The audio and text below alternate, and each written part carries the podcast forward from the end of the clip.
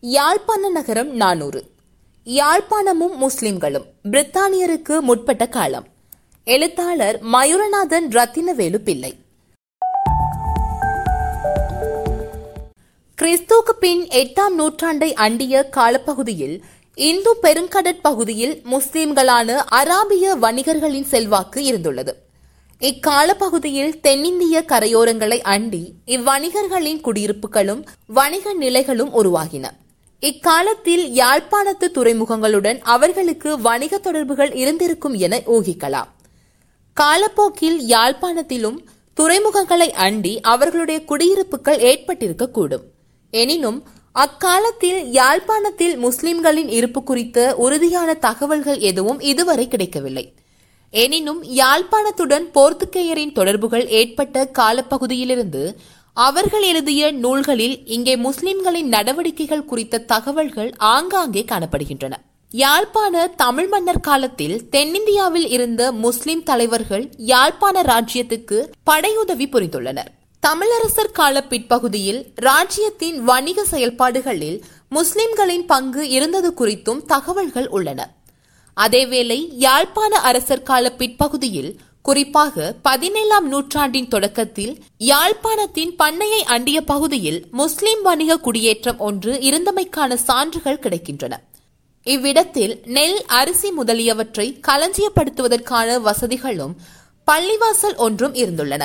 ஆயிரத்து ஐநூற்று தொன்னூற்றி ஓராம் ஆண்டில் நல்லூரின் மீது படையெடுத்து வந்த போர்த்துகேய படைகள் பண்ணை பகுதியில் இருந்த முஸ்லிம்களின் களஞ்சியங்களில் இருந்து பெருமளவு அரிசி நெல் முதலானவைகளை கொள்ளையிட்டது தொடர்பான குறிப்புகள் குவைரோஸ் பாதிரியாரின் நூலில் காணப்படுகின்றன. முஸ்லிம்களின் இந்த குடியிருப்பு தொடர்பான மிக முற்பட்ட தகவல் இதுவே. இது யாழ்ப்பாணத்தில் நிரந்தரமாக வாழ்ந்த முஸ்லிம்களின் குடியிருப்பு பகுதியா அல்லது வெளியிலிருந்து வணிகத்துக்கான பொருட்களை கொண்டு வரும் வணிகர்களுக்கான தற்காலிக வதிவிடமும் வணிக நிலையுமா என்பது குறித்து தெளிவில்லை. ஆயிரத்து அறுநூற்று பதினான்காம் ஆண்டளவில் அக்காலத்தில் யாழ்ப்பாணத்தில் இருந்த போர்த்துகேய பாதிரியார் முஸ்லிம்கள் நீண்ட காலம் பயன்படுத்தி வந்த இப்பகுதியில் ஒரு கத்தோலிக்க தேவாலயத்தை கட்டுவதற்கு திட்டமிட்டனர். முஸ்லிம்களை அவ்விடத்திலிருந்து அகற்றுவதற்காக அங்கிருந்த பள்ளிவாசலுக்கு அவர் தீ வைப்பித்ததாக குவைரோஸ் பாதிரியார் குறிப்பிட்டுள்ளார்.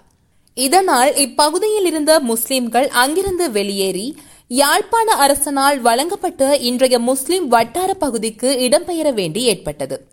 இதுவே இன்றைய யாழ்ப்பாணத்தின் முஸ்லிம் குடியிருப்பு பகுதியின் தோற்றுவாய் ஆகும். முஸ்லிம்கள் முன்னர் குடியிருந்த பண்ணை பகுதியில் பாதிரியார் புதுமை மாதா தேவாலயத்தை கட்டினார். பிற்காலத்தில் மேற்படி தேவாலயத்தை சுற்றியே போர்த்துகேயர் தமது கோட்டையையும் கட்டினர். இன்று இருக்கும் ஒல்லாந்தர் கால கோட்டையும் அதே இடத்திலேயே கட்டப்பட்டது. போர்த்துகேயர் முஸ்லிம்களை பகைவர்களாகவே கருதினர்.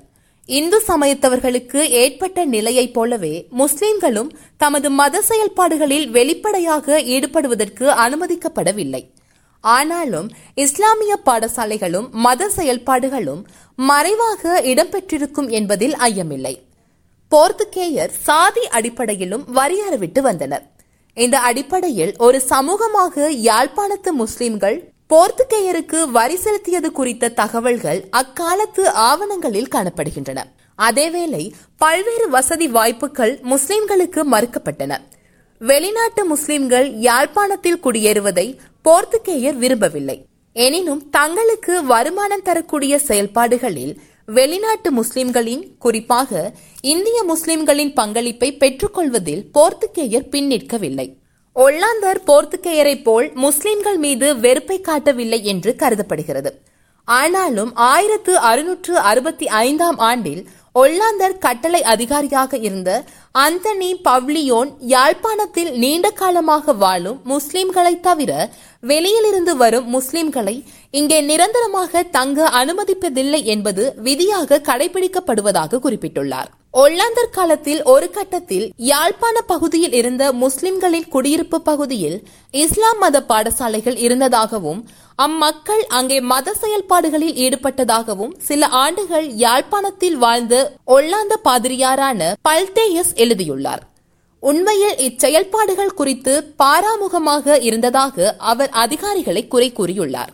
ஒல்லாந்தர் காலத்தில் தென்னிந்தியாவில் உள்ள காயற்பட்டினம் போன்ற ஊர்களிலிருந்து சில முஸ்லிம்கள் சாவகச்சேரி கொடிகாமம் எழுதுமட்டுவாள் ஆகிய இடங்களில் இருந்த சந்தைகளில் வியாபாரம் செய்து கொண்டு தென்மராட்சியில் உள்ள உசன் என்னும் ஊரில் வாழ்ந்து வந்ததாகவும் ஒல்லாந்தர் காலத்தின் இறுதி பகுதியில் இவர்கள் இன்றைய நல்லூர் கந்தசுவாமி கோயில் இருக்கும் பகுதியில் குடியேறி வாழ்ந்ததாகவும் யாழ்ப்பாண வைபவமாலை கூறுகிறது.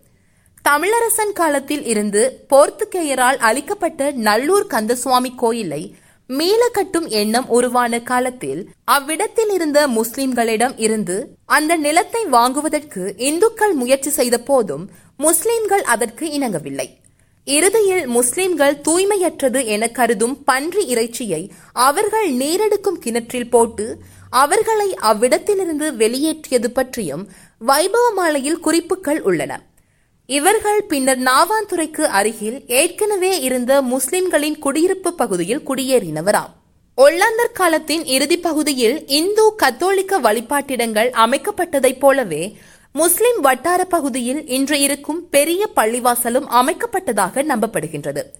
வண்ணார்பண்ணை சிவன் கோயிலை கட்டிய வைத்தியலிங்கம் செட்டியாரின் நண்பரும் பெரிய வணிகருமாயிருந்த முகமது தம்பி மரைக்கார் என்பவர் இப்பள்ளிவாசலை கட்டியதாக வாய்வழி கதைகளை சான்றாக கொண்டு அப்துல் ரசாக் என்பவர் தனது நூலில் எழுதியுள்ளார்.